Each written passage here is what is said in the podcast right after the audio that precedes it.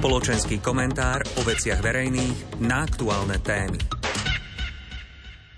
Vážení poslucháči, na Slovensku prežívame celkom pokojné sviatky. Vyskytli sa aj útoky a dopravné nehody, no nemali až taký tragický rozmer, ako napríklad nedávny útok na Karlovej univerzite v Prahe. Počas každých sviatkov sa dá do pohybu veľká masa ľudí. Mladí ľudia a rodiny so svojimi deťmi cestujú k svojim rodičom na sviatky. Blahobyt západného sveta umožnil, že ľudia si môžu dovoliť také cestovania na veľké vzdialenosti k svojim najbližším. U nás, na Slovensku, sa už nemusíme obávať, ak niekto vycestuje za prácou do cudziny, že sa tak skoro neukáže s obavou, či by ho potom už znova nepustili cez hranice. Obdobie turistických a pracovných víz je už dávno za nami. Aj o utečencoch z tretích krajín sveta na Slovensku teraz veľmi nepočuť.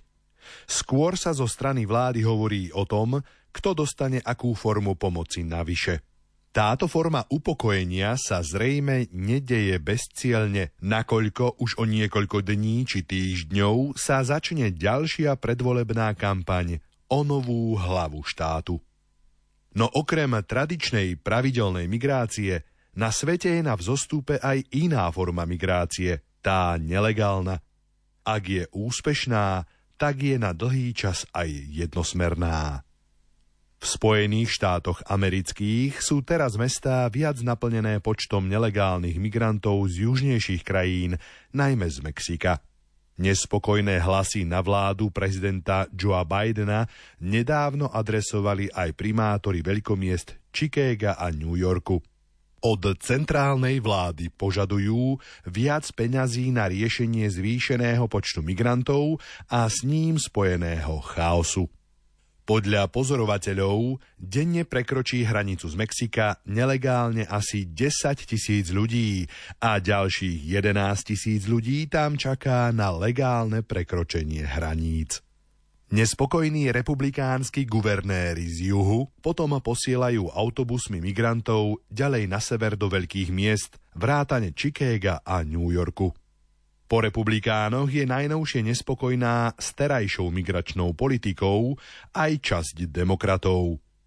Kým na sklonku roka 2022 čakali v Spojených štátoch amerických na vybavenie žiadosti o azyl 2 milióny ľudí, teraz je to viac ako 3 milióny čakateľov. Na rozdiel od stavania vyšších múrov, ktoré ešte sľuboval predchádzajúci prezident Donald Trump, sa súčasná americká vláda snaží migráciu riešiť aj v samotnom Mexiku. Delegácia z Washingtonu na čele s ministrom zahraničných vecí Antonym Blajkenom sa stretla s mexickým prezidentom Andrésom Manuelom Lópezom Obradorom a majú naplánované ďalšie stretnutie v januári. Dnešná nestabilná a meniaca sa doba najviac postihuje najchudobnejšie časti sveta – Chudoba, hlad, násilie a vojny vyháňajú zo svojich domovov veľké masy ľudí. Namiesto stavania vyšších hradieb a zátras sa ako zástupcovia slobodného sveta máme spoločne snažiť zmierňovať dramatickú situáciu v krajinách, odkiaľ prúdi najväčšie množstvo utečencov. Spoločenský komentár o veciach verejných na aktuálne témy.